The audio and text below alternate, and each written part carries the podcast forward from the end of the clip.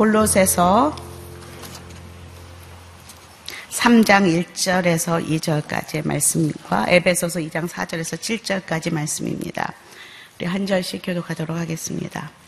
그러므로 여러분이 그리스도와 함께 살리심을 받았으니 위에 있는 것들을 추구하십시오. 거기에는 그리스도께서 하나님의 오른편에 앉아 계십니다.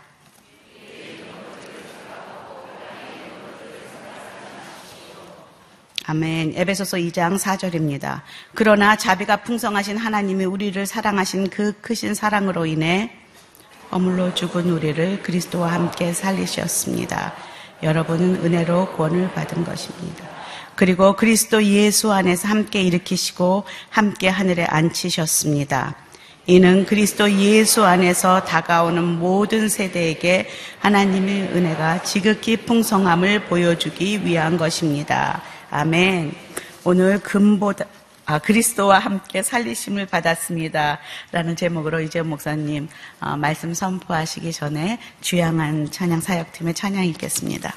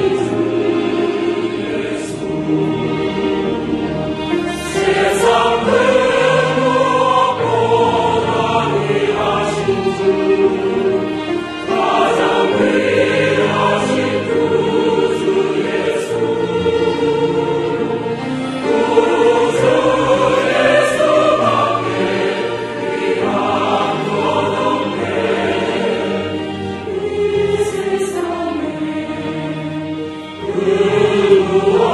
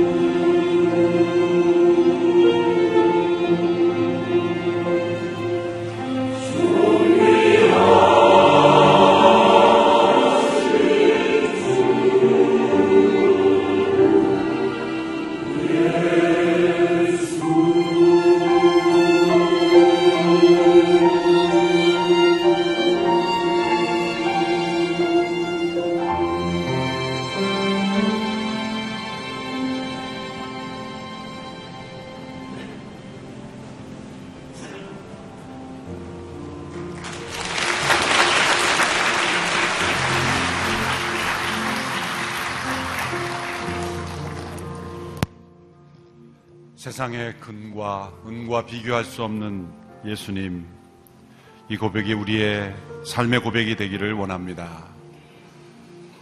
그러나 실상은 우리는 금과 은을 구하는 것만큼도 그리스도를 구하고 찾지 않는 것이 우리의 모습일 수도 있습니다. 세상의 것을 너 나의 명예를 나의 부귀를 영화를 추구하는 것 그만큼도 우리는 그리스도를 구하고 있지 않는 것을 회개하면서 오늘 이 새벽에도 그리스도께서 나의 주인 되심을 고백하고 그리스도께서 내 안에 온전히 거하시기를 원합니다. 믿음으로 구하며 찾고 나아가는 이 아침이 되기를 원합니다. 내가 그리스도 안에 거하기를 원합니다. 내 마음의 간절한 소원, 내 마음의 간절한 기대, 간절한 소망, 내 마음 속에 가장 소중한 것은 주님 안에 거하는 것입니다. 함께 기도하며 주님 앞에 나가기를 원합니다. 사랑하는 주님, 이 아침에도 세상의 어떤 금과 은보다 주님이 더 귀하심을 고백하며 나아갑니다. 세상에 속한 어떤 즐거움보다 주님께서 내 안에 거하시고 내가 주님 안에 거하는 삶이 가장 기쁘고 즐거운 것임을 고백하며 나아가기를 원합니다. 내 안에 주님이 살아계시고 주님이 내 안에 거하시는 그러한 삶이 나의 삶의 간절한 소망이요 기대요 그리고 기쁨이요 능력인 것을 고백하며 나아갑니다. 주님 이 새벽에도 우리 가운데 임재하여 주셔서 그리스도께서 내 안에 거하심을 확인하고 체험하고 믿음으로 주장하며 주님을 인정하며 나를 부인하며 주의 십자가의 능력과 부활의 생명이 나를 통해 나타나기를 원합니다. 주님, 내가 주님 안에 더욱 온전히 거하기를 원합니다. 이 새벽에 함께 나와 주의 영광을 보기를 원합니다. 주의 임재하심을 체험하기를 원합니다. 우리 가운데 임재하여 주옵소서. 계속해서 기도하며 나아갈 때 나의 모든 삶에 간절한 소망이 주님이 영광 받으시는 것이 되기를 원합니다. 나를 통해 주의 임재하심이 나타나기를 원합니다. 나를 통해 우리의 가정에, 우리의 자녀들 앞에, 내가 아는 모든 사람들 앞에 예수님의 모습이 보여지기를 원합니다. 그리스도께서 내 안에 내가 그리스도 안에 거함으로 우리 가정이 온전히 변화되기를 원합니다. 합심하여 함께 기도하며 나가겠습니다. 사랑하는 주님, 그리스도께서 나의 주인이 되어 주심이 나의 가장 가까운 가정과 이웃에게서 나타나지 않는 저의 모습을 용서하여 주시옵소서.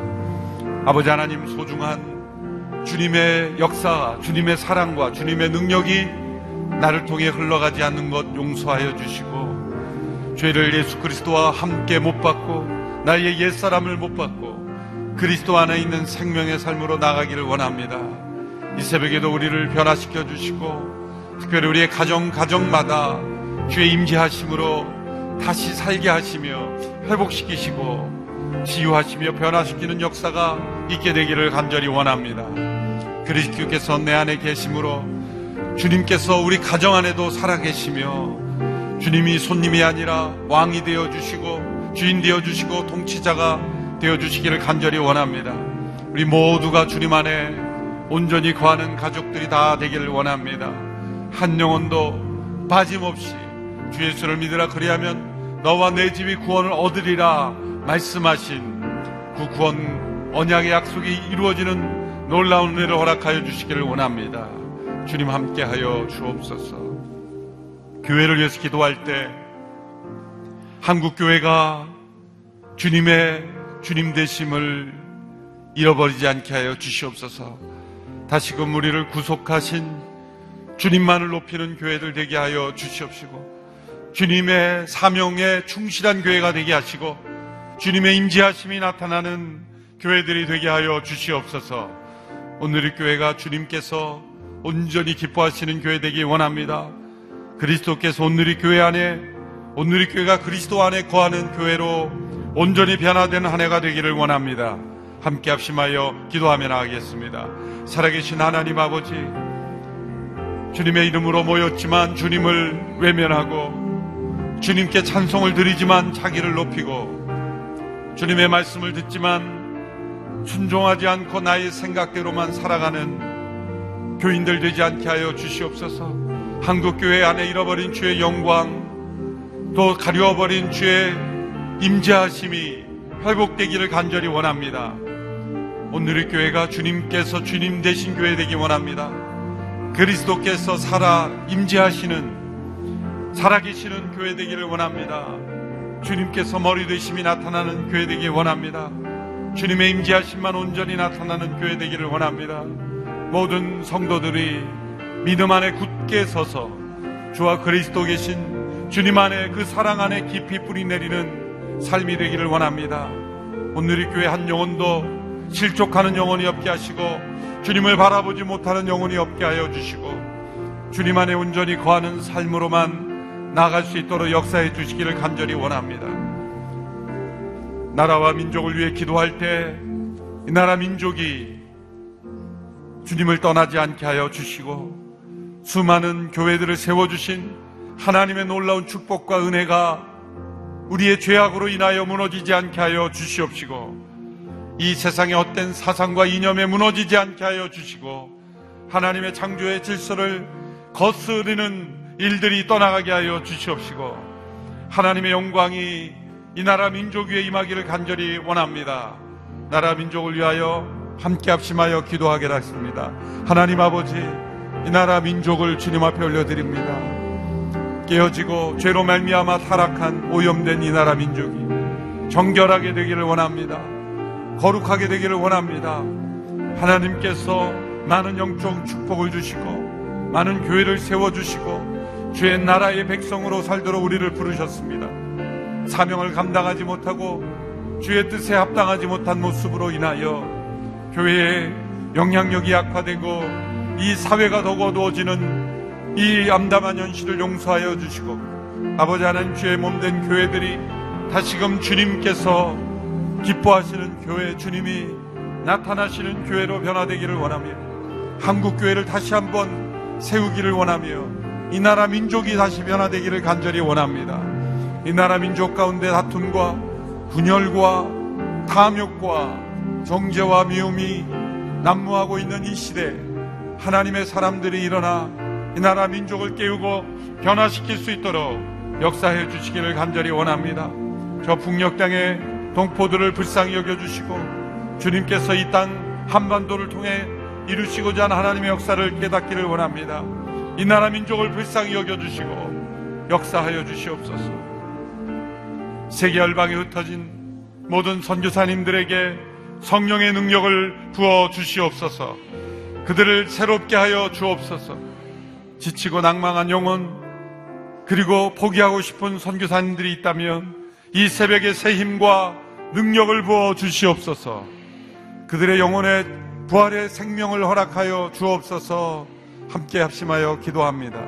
살아계신 주님, 땅 끝까지 복음을 증거하기 위하여 헌신하며 나간 귀한 사역자들이 있습니다. 귀한 그들의 삶 속에 하나님 임재하시고 주님이 그들 안에 거하심으로 그들이 능력 있게 하여 주시고 하늘로부터 주시는 새 힘과 능력을 공급받을 수 있도록 아버지 하나님 역사해 주시기를 원합니다. 그들 가운데 함께 하여 주시옵소서. 세상 끝날까지 함께 하시겠다고 하시는 그 약속을 붙잡고 승리하며 나가게 하여 주시옵소서. 그들에게 생명의 능력을 공급하여 주시고 지치고 낙심하여 포기하고 싶을지라도 주님이 함께 하심으로 포기할 수 없는 사명, 저버릴 수 없는 주님의 명령 앞에 기쁘게 순종하며 주의 사역을 이루는 하나님의 사람들이 다 될 수 있도록 귀한 선교사님들을 붙잡아 주시고 역사하여 주시옵소서. 이 새벽에도 우리를 대신하여 죽으시며 우리를 의롭다 하시며 우리에게 생명의 능력을 허락하신 주님 그리스도께서 내 안에 내가 그리스도 안에 거하는 이 삶의 비밀과 능력과 영광을 체험하기를 원합니다. 믿음으로 그리스도께서 내 안에 온전히 주님으로 주께서 내 안에 거하심을 체험하는 귀한 은혜를 허락하여 주시옵소서. 이전과 다른 삶을 살기를 원합니다. 영적 능력을 체험하기를 원합니다. 장성한 믿음이 되기를 원합니다. 주님의 임재하심이 매일매 순간 나타나고 경험되는 삶이 되기를 원합니다. 하나님의 약속에 말씀하신 그 약속의 말씀에 기록된 그 말씀의 능력이 성령의 능력이 체험되기를 원합니다. 새벽마다 기도하며 깨어 간구하는 영혼에게 임재하시고 이들의 삶과 가정과 일터와 이 나라 민족을 주님께서 복되게 하시며 주님의 임재하심이 가득한 삶이 되게 하여 주옵소서. 오늘도 하나님의 말씀에 귀를 기울일 때 성령 하나님께서 깨닫게 하시고 확신케 하시고 이 말씀의 능력이 우리 속에 성육신으로 나타나게 하여 주옵소서. 예수님의 이름으로 기도합나이다. 아멘. 그리스도와 함께 우리에게 주어진 예, 은혜를 함께 나누고 있습니다. 예수님을 믿는 자는 그리스도와 함께 십자가에 못 박힘으로써 그리스도께서 죄에 대하여 죽은 자가 되신 것처럼 우리도 또한 죄에 대하여 죽은 자가 되었다라고 말씀드렸습니다. 예수님의 죽음은 우리를 대신하여 죽으심으로 우리 죄를 위하여 죽으심으로 우리를 의롭게 하실 뿐만 아니라 죄에 대하여 죽게 하심으로 이제 죄를 이기고 승리하는 승리를 우리에게 허락하셨습니다. 성경 말씀은 두 가지 종류로 구성이 되어 있죠. 하나는 하나님의 계명입니다. 또 하나는 하나님의 약속입니다. 이 계명과 약속이 함께 우리에게 나타나는데 죄를 짓지 말라라는 것은 하나님의 계명입니다. 그러나 성경의 수많은 계명들이 우리에게 나타나도 그 계명이 우리를 통해서 이루어지지 않는 것은 우리에게 그 계명을 지킬 힘이 없기 때문입니다. 아담 안에서 허물로 죄로 죽은 우리들이기에 영적 능력이 없기에 그 계명을 지켜질 수가 없는 것입니다. 도리어 그 하나님의 계명들은 우리가 얼마나 무능한 존재인가, 얼마나 타락한 존재인가, 얼마나 연약한 존재인가를 드러내게 하는 것입니다. 그러나 하나님의 약속은 우리가 죄를 짓지 않을 수 있는 능력을 우리에게 주시는 것이죠. 하나님께서는 죄 짓지 말라라고만 명령만 하시는 분이 아닙니다. 그 명령을 지킬 수 있는 능력을 우리에게 주시는 분입니다. 하나님의 약속은 우리가 죄를 이기고 승리하는 그 능력을 우리에게 주시는 것입니다. 그리스도를 통하여 우리에게 주신 약속. 성경의 모든 약속은 그리스도를 향하고 있어요. 아담에게 주신 약속, 노아에게 주신 약속, 아브라함에게 주신 약속, 모세에게 주신 약속, 다윗에게 주신 약속, 그리고 많은 예언자들을 통해서 주신 약속, 그 모든 약속들이 한 사람을 향하여 가리키고 있는데 바로 그것은 예수 그리스도를 향하고 있는 것이죠. 그 약속의 주인공입니다. 그 약속을 의 중보자이십니다. 그 약속이 효력 있게 만드는 분이 바로 예수 그리스도이십니다. 그리스도와 함께 주어진 그 약속을 우리가 믿을 때 그 믿는 신앙을 통하여 우리는 죄를 짓지 않을 수 있는 그 능력의 사람이 되는 것이죠. 단지 죄 용서를 받고 의롭다함을 받는 것에서 그치지 않습니다. 이제는 죄를 이기고 승리하는 다시는 죄를 범치 않을 수 있는 그런 힘과 능력을 그 약속을 믿는 신앙을 통해서 우리에게 공급해 주시는 것이죠. 그래서 그리스도를 나를 대신하여 죽으신 그리스도를 믿는다고 할 때 그 신앙은 약속을 믿는 신앙인 겁니다. 내가 죄를 짓지 말아야지 하는 다짐이 아닙니다. 물론 그 다짐이 필요하죠. 그 다짐을 통해서 깨닫는 것은 내 다짐만으로는 안 된다는 것을 깨닫는 거예요. 우리가 수많은 결심을 하지만 그 결심을 통해 깨닫는 것은 내 결심은 결심뿐이구나. 라는 것을 깨닫는 거예요. 그러나 그 계명을 뛰어넘는 하나님의 약속은 내 결심으로 이룰 수 없는 것이 주님의 결심으로 이루어지는 것이다. 주님의 은혜로 나에게 그 능력이 주어지는구나. 라는 것을 체험하게 되는 거예요. 믿음은 내 결심이 아닙니다. 내 결심은 무너지지만 주님의 약속과 더불어 주어진 그 약속을 통해서 주시는 은혜를 내가 믿을 때 그 믿음이 하나님의 약속대로 이루어지는 것.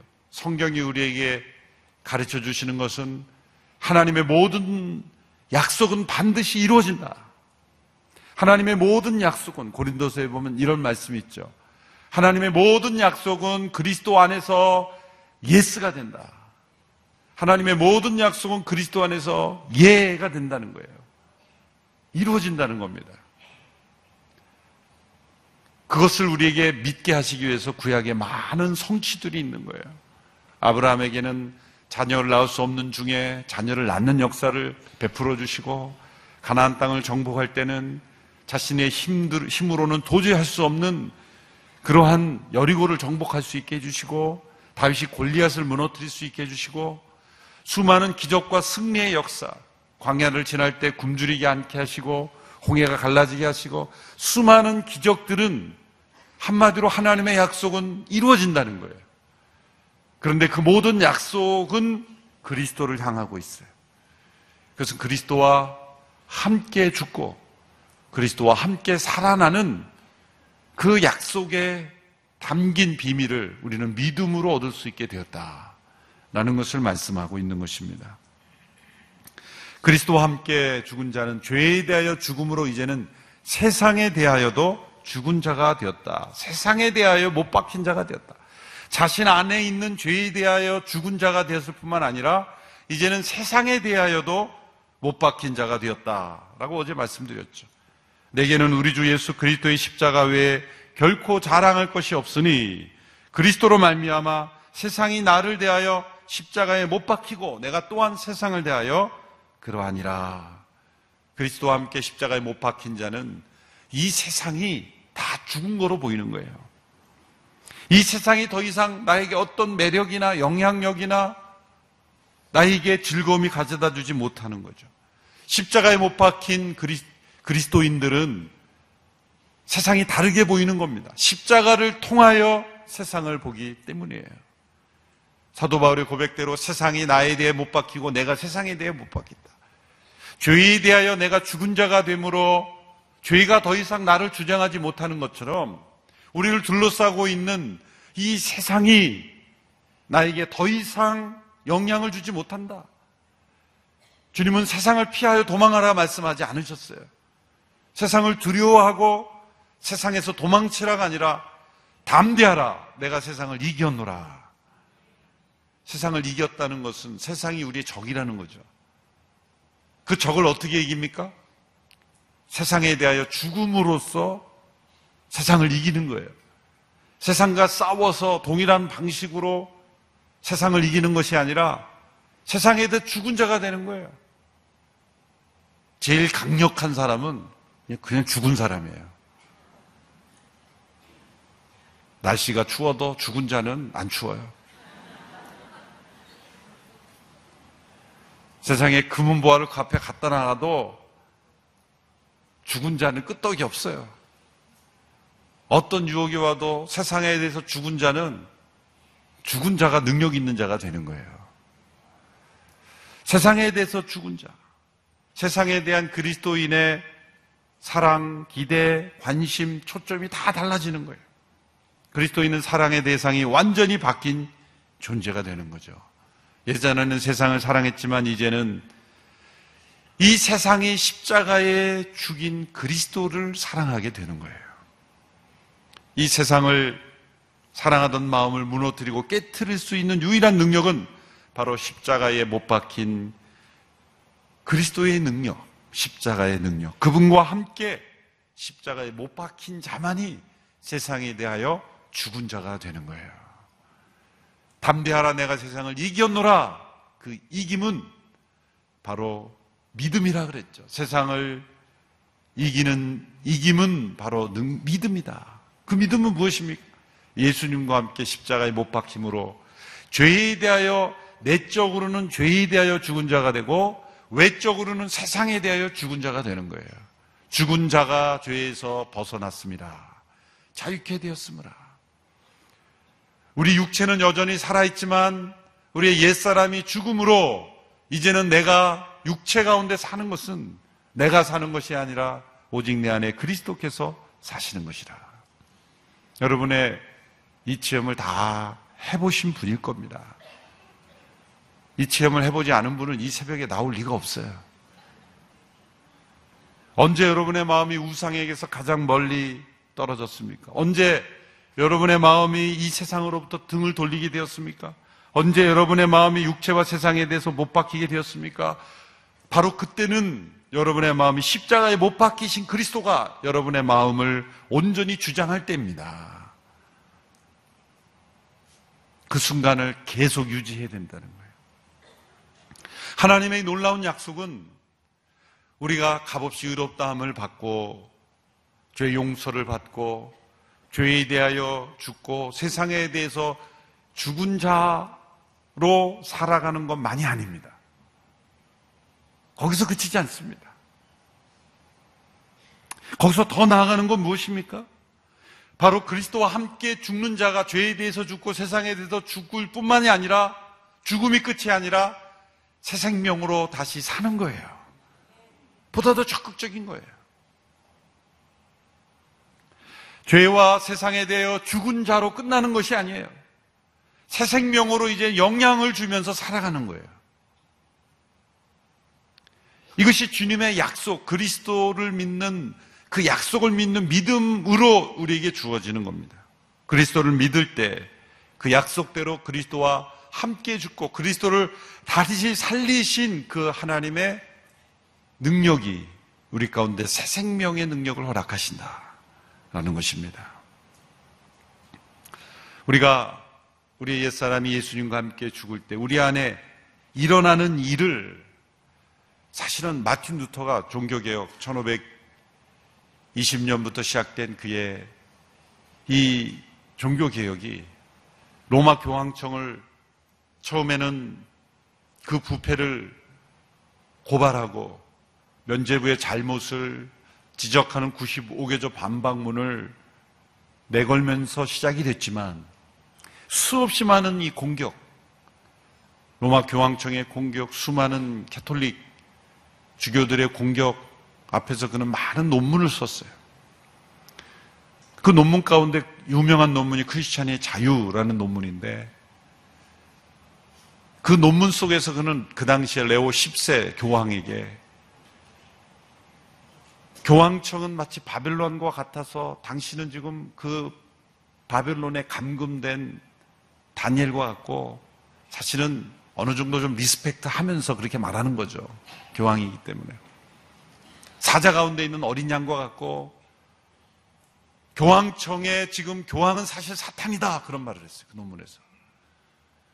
그러면서 paper를 하나 같이 첨부해서 보냈는데 그 내용에 어떤 내용이 있냐면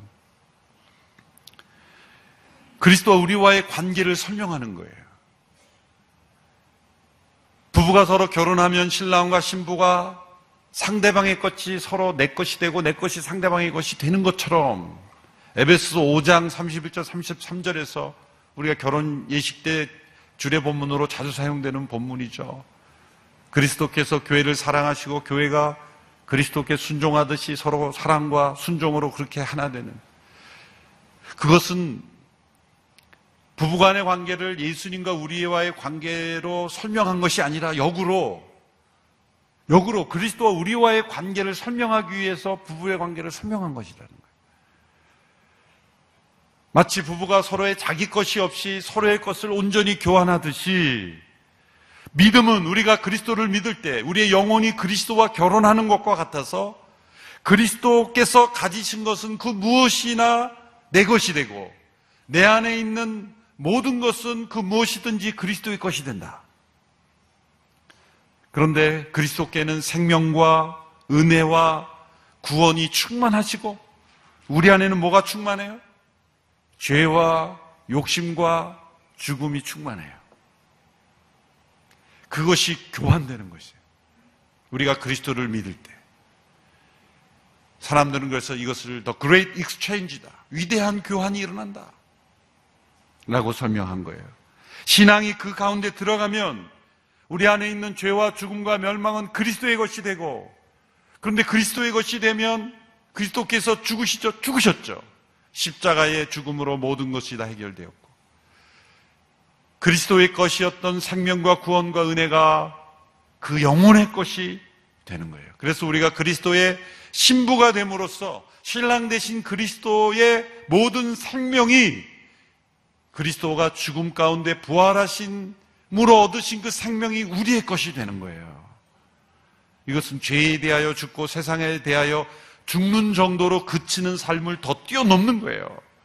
다른 차원의 삶이에요.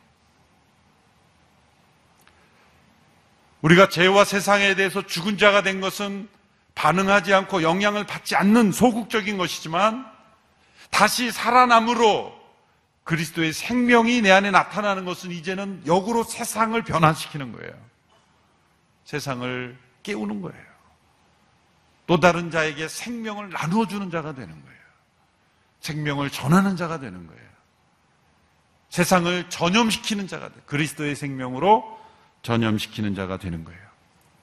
그런데 예수님께서 십자가에 죽기 이전의 삶은 제자들에게 그 생명의 능력을 줄 수가 없었어요. 예수님이 육신을 입으신 제한받는 분이었기 때문이에요. 저 갈릴리 호숫가를 거니시던 예수님은 백두산에 거니실 수가 없었다는 말이에요. 온전한 인간이셨기 때문에. 무슨 말씀인지 아시죠? 그래서 제자들이 함께 먹고 함께 살지만 제자들의 삶을 보면 변화가 안 되는 거예요. 예수님은 하나님 나라에 대해서 말씀하시지만 이 제자들은 세상 나라의 생각으로 꽉 찬 거예요. 예수님 보시기에 얼마나 한심했을까요? 예수님 보시면 얼마나 답답하셨을까요? 그런데 안 되는 거예요. 예수님이 겟세마네로 올라가시면서 나와 함께 깨어있으라. 그런데 제자들은 푹 잤어요. 안 되는 거예요. 졸음도 못 참는 거예요. 한 시 동안도 깨어 있을 수 없더냐? 베드로에게 말씀하시는 거 볼 때 베드로가 주동했을 것 같아요. 야, 자자 그냥. 예수님 언제 오실지 모르는데 그냥 자자. 하나님의 나라는 자기를 낮추는 자가 큰 자라고 말씀하셔도 제자들은 끊임없이 누가 높은가를 말했어요. 아니 살아계신 예수님이 바로 곁에 계신데도 변화가 안 되는 게 뭘까요? 죄에 대하여 죽은 자도 아니고 세상에 대해 죽은 자도 아니고 그들의 제자들에게는 죄가 있었고 세상에 영향이 있었고 예수님이 능력이 없으셔가 아니라 육신을 입으신 예수님은 이제 그 예수님의 약속대로 죽음을 통하여 그들의 죄의 문제를 온전히 해결하시고 그들에게 생명을 주시는 부활의 생명에 이르기 전에는 제자들의 삶은 변화되지 않았다는 거예요.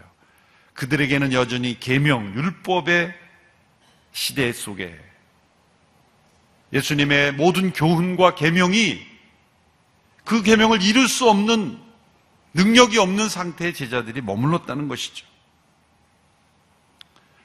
예수님 보시기 얼마나 제자들이 무력하고 연약하였겠습니까?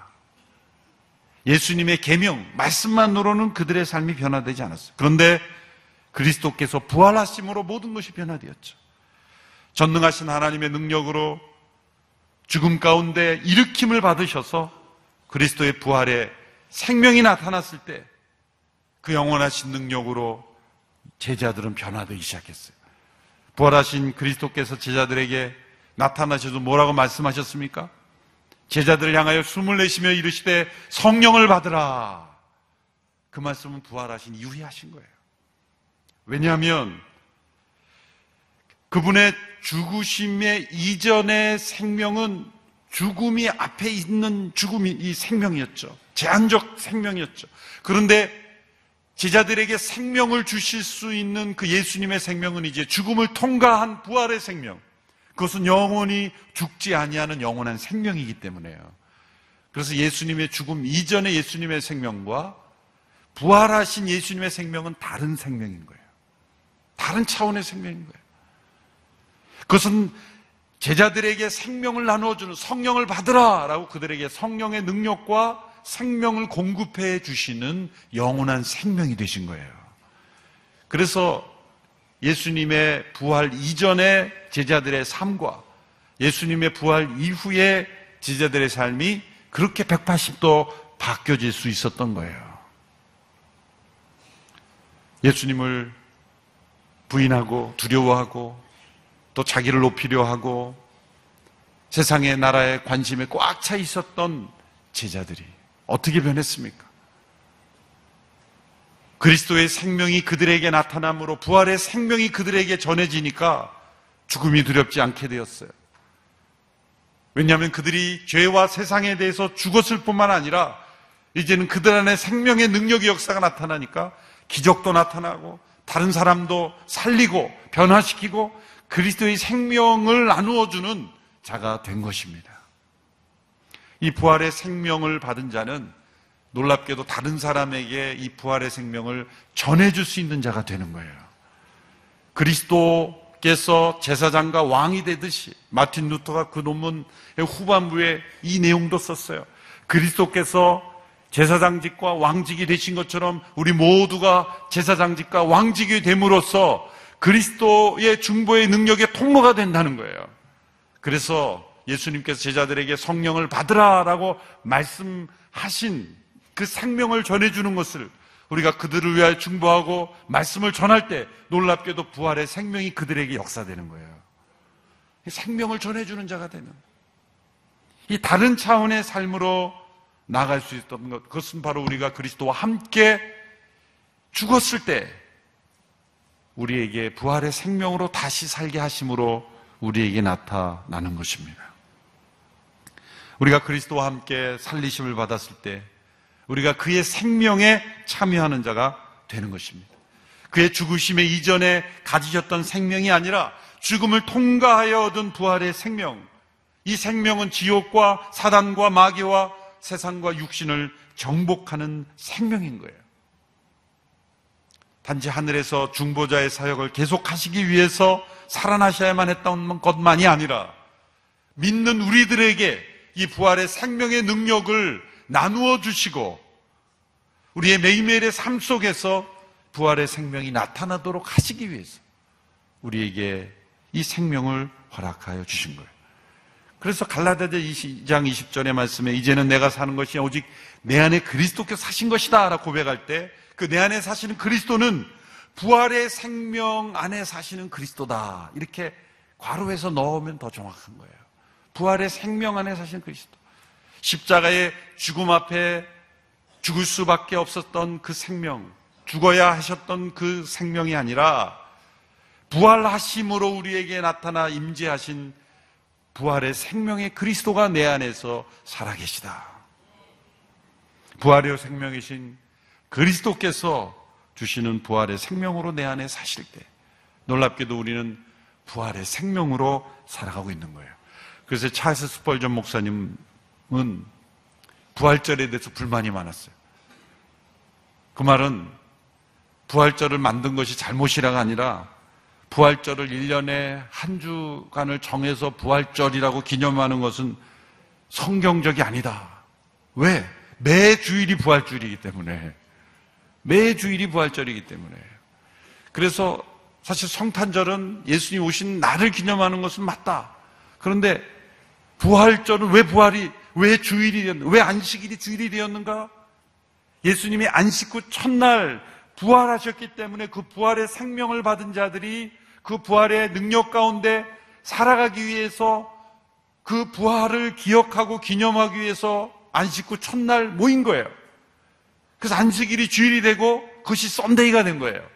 그래서 달력 보시면 Sunday, Monday 시작돼요. 주일부터 시작하는 거예요. 세상을 바꿔놓은 거예요. 캘린더를 잘 보면 거기에 주님의 역사가 있어요. 그래서 달력을 Monday부터 시작하는 달력은 굉장히 무식한 달력이에요. 그런 달력 사지 마세요. 딱 봐서 달력에 Sunday부터 시작되는 게 제대로 된 거예요.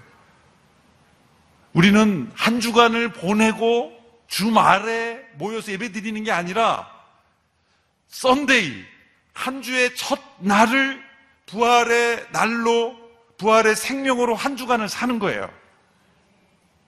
하루, 일주일을 다 보내고 모여서 그래서 기도할 때 잘못 기도하시면 안 돼. 지난 한 주간을 다 보내고 그렇게 하면 일단 잘못 안식일 패러다임이 들어요. 이제 새로운 한 주가 시작되었습니다. 우리는 부활의 생명으로 이 한 주간을 승리하며 살겠습니다. 그렇게 돼야 진짜 제대로 된 거예요. 왜 캘린다가 그렇게 바뀌었습니까? 안식일이 주일로 바뀌는 것은 바로 그리스도의 부활이었어요. 부활로 우리는 한 주간을 시작하는 거예요. 그러니까 부활절이 따로 있는 게 찰스 스펀전 목사님, 이거 잘못된 거다, 이게. 부활절 찬양은 부활절에만 부르는 게 아니에요. 매주일 불러야 된다는 거예요. 그래서 우리 온누리교회 축도 끝나면 어떤 찬송을 부릅니까? 살아계신 주. 부활로 우리가 한 주를 시작하잖아요. 그래서 온누리교회에게 베스트 송이에요, 베스트 송. 살아계신 주. 나의 참된 소망. 걱정 근심 전혀 없네. 영어로 보면 참 멋있어요. I can face tomorrow. 부활의 신앙으로 나는 내일을 직면하고 맞이할 수 있다. 그 부활의 신앙으로 우리가 살아갈 수 있다. 창조로 인한 능력과 안식보다도 그리스도의 죽음과 부활을 통한 그 안식과 능력이 우리에게 훨씬 더 큰 거예요. 그 부활의 생명. 아담이 창조 이전, 타락 이전에 가졌던 그 생명보다 그 그리스도의 죽음과 부활을 통해서 우리가 얻어진 그 부활의 생명이 더 능력 있는 것입니다. 그래서 오늘 말씀으로 결론을 맺으면 에베소서 2장 4절 7절을 그런 각도에서 다시 한번 읽어보십시오. 같이 읽어볼까 시작. 그러나 자비가 풍성하신 하나님이 우리를 사랑하신 그 크신 사랑으로 인해 허물로 죽은 우리를 그리스도와 함께 살리셨습니다. 여러분은 은혜로 구원을 받은 것입니다. 그리고 그리스도 예수 안에서 함께 일으키시고 함께 하늘에 앉히셨습니다. 여러분 우리가 그리스도와 함께 죽고 함께 살아나는 것뿐만이 아니라 함께 일으키시고 마치 이것은 예수님이 부활 승천하실 때 우리도 함께 부활 승천한 것처럼 표현하죠. 그래서 우리가 지금 우리의 위치는 뭡니까? 하늘에 함께 앉히셨다. 얼마나 놀라운 축복이에요. 우리는 이 땅에 살지만 몸은 이 땅에 살지만 우리의 마음과 영혼은 지금 그리스도와 함께 하늘에 앉힌 바가 되는 거예요. 여러분 가끔 비행기를 타고 창문으로 우리나라를 내려다보면 뭔가 초연해지지 않아요? 내가 저 속에서 바둥바둥 살았구나. 네? 높은 건물을 짓고 내가 높은 줄 알았는데 세상에 나밖에 높은 사람이 없는 줄 알았더니 그 밑에서 보면 저거 아무것도 아니구나. 세상의 높음과 낮음이 하늘에서 보면 아무것도 아니에요. 작은 점에 불과한 인생. 그 점에 점도 안 되는 인생. 우리가 그리스도와 함께 부활의 생명으로 우리의 위치는 어디에? 하늘에 앉힌 바가 된 거예요. 하늘에 앉은 거예요.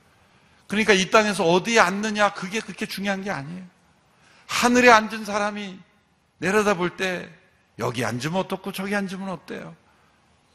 매주일 여러분이 앉던 자리에 다른 사람이 앉았다고 너무 섭섭해 하지 마세요. 하늘에 앉는 거예요. 이게 우리의 영적 신분과 위치인 거예요. 골로새서 3장 1, 2절의 말씀 또 읽어보겠습니다. 시작. 그러므로 여러분이 그리스도와 함께 살리심을 받았으니 위에 있는 것을 추구하십시오. 거기에는 그리스도께서 하나님의 오른편에 앉아 계십니다. 위에 있는 것들을 생각하고 땅에 있는 것들을 생각하지 마십시오. 이것은 계명과 율법이 아니라 그리스도와 함께 살리심을 받은 자들은 위의 것을 추구하게 돼 있는 거예요. 땅에 있는 것들이 생각나지 않고 땅에 있는 것들을 추구하지 않습니다. 왜 위에 앉아 있는 사람이기 때문에 이것은 계명과 율법이 아니라 약속에 따른 열매인 거예요. 위에 있는 것을 생각합니다. 가끔 우리가 대화하다 보면 사실 우리 자녀들과 생각하면 자녀들이 보지 못하는 위에 있는 것이 있잖아요. 영적인 대화를 나누다 보면 지금 땅의 것을 생각하는 사람인가 아니면 위에 있는 것을 생각하는 사람인가 딱 티가 나요. 아직 죄에 대해 죽지 못하고 세상에 대해서 죽지 못하고 죄와 세상의 권세에 눌려서 대화를 하는 내용이 있고 죄와 세상에 대해서 죽은 자로 대화하는 영역이 있어요. 근데 그 영역뿐만이 아니라 이제는 땅의 일이 아니라 하늘에 속한 것을 추구하고 하늘에 있는 것을 말하는 그런 영역. 이것이 바로 부활의 생명을 받은 자들의 삶인 거예요. 부활한 예수님이 부활하신 후 제자들의 삶이 변화된 모습이 어떤 모습? 바로 그것이 하늘에 안침받은 사람들이에요. 사도 바울, 베드로, 수많은 사도들, 수많은 선교사님들, 서저평 선교사님의 삶, 이러한 삶은 하늘에 안침 바가 되었기 때문에 세상에 대하여 초연할 수 있는 거예요. 세상의 사상과 철학은 저 깊은 산 속에 들어가 세상을 보지 않음으로 초연해진다 그러죠. 그런데 깊은 산 속에 들어가도 약간의 효과는 있을지 몰라도 자신 안에 있는 수많은 세상, 그건 어떻게 할 거예요? 죄와 세상에 대하여 못 박히고 죽은 자가 될 뿐만 아니라 하늘에 앉힌 바가 되므로 세상의 땅의 일을 추구하지 않는 자가 되는 것. 이것이 바로 부활의 생명으로 살아가는 삶이에요. 그리스도께서 내 안에 사시는 삶. 이것은 하루아침에 이루어지지 않습니다. 오늘 새벽 기도에 딱 나왔다고 그 순간 이루어지는 게 아니에요. 씨앗이 심겨지면 자라나는 과정이 있듯이. 그래서 추구하십시오. 라고 한 거예요. 우리가 이 식물이 햇빛을 많이 받는 만큼 자랄 수 있는 것처럼 우리가 생명의 빛을 계속 받는 만큼 우리가 더욱더 하늘의 것을 추구하고 추구하는 만큼 우리는 하늘의 것을 추구하고 살아가는 인생으로 변화될 수가 있는 것입니다. 우리는 그리스도와 함께 죽었습니다. 또한 그리스도와 함께 살아났습니다. 우리의 위치는 지금 땅이 아니라 하늘에 앉힌 바가 되었습니다. 우리는 몸은 이곳에 있을지라도 몸은 여행객으로 살지라도 마음은 하늘에 끌려 올라가 있는 인생이에요. 그런데 몸은 아직 온전히 그 하나님의 나라에 합당하지 않기 때문에 이 땅에 머물지만 마음은 얼마든지 우리는 하늘에 올라갈 수가 있는 거예요. 여러분, 그 인간의 신비예요. 지금 이 자리에 있지만 머릿속으로는 저 나이아가라 폭포를 상상하는 분도 있을지 몰라요. 몸은 이곳에 있어도 우리는 하늘을 묵상하고 하늘의 것을 생각할 수 있는 거예요. 그럴 때 놀랍게 우리 안에도 우리의 몸도 하늘의 것을 추구하는 삶이 나타날 수 있다. 이 땅을 살 때 천국을 경험할 수가 있다는 거예요. 이게 바로 그리스도와 함께 죽고 그리스도와 함께 살아나는 그런 생명의 삶입니다. 이러, 이러한 삶을 우리가 누릴 수 있게 되기를 바랍니다. 그리스도께서 내 안에 거하시는 이 삶을 체험하는 우리 모두가 되기를 축원합니다. 함께 기도하겠습니다. 오늘 이 말씀을 통하여 그리스도의 약속을 통해 우리에게 주어진 은혜와 축복과 능력을 확인했습니다. 이 약속을 믿음으로 체험하기를 원합니다. 그리스도와 함께 죽음으로 죄와 세상의 죽은 자가 되었을 뿐만 아니라 함께 살리심을 받고 함께 일으키심을 받고 함께 하늘에 앉힌 바가 되는 삶을 경험하기를 원합니다. 이것이 나에게 약속되었으니 이것을 믿음으로 주장하며 체험하기를 원합니다. 주님이 약속이 나에게 능력으로 임하기를 원합니다. 땅의 것을 생각하고 추구하지 않고 집착하지 않고 하늘의 것을 추구하며 하늘의 것을 생각하며 이 땅을 살지만 천국의 순례자로 살게 하여 주시옵소서. 합심하여 함께 기도하며 나가겠습니다. 살아계신 주님, 우리 모두의 삶 속에 부활의 생명을 허락하심을 감사합니다. 이제는 내가 사는 것 아니요 그리스도께서 내 안에 사시는 삶을 허락하심을 감사합니다. 그리스도와 함께 죽었으니 그리스도와 함께 다시 살리심을 받았습니다. 함께 일으키심을 받아 하늘에 앉힌 바가 되었습니다. 이제는 하늘에 앉아 살아가는 삶이 되게 하여 주옵소서. 몸은 이 땅에 머물지만 우리의 마음은 저 하늘에 있어 하늘에 앉힌 바된 인생이 되게 하여 주옵소서. 땅에서 땅을 바라보지 아니하고 하늘에서 이 땅을 내려다보는 인생이 되게 하여 주시옵시고 이 땅에 속한 죄와 세상에 사로잡힌 인생이 아니라 하늘에 앉힌 바가 되어 하늘의 사람으로 사는 저희들이 되게 하여 주시옵소서 예수님의 이름으로 기도합나이다. 아멘.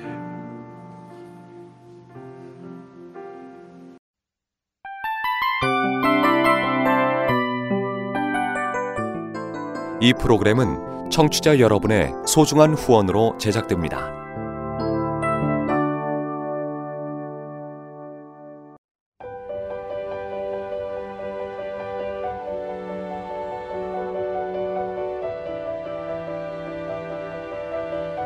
세상에는 수많은 교회들이 있지만 더 깊이 있는 말씀 강해를 찾기 위해 크기로만 교회를 선정하지 않습니다. 보다 좋은 영적 콘텐츠를 더 많이 나누기 위해 방송비를 받지 않습니다.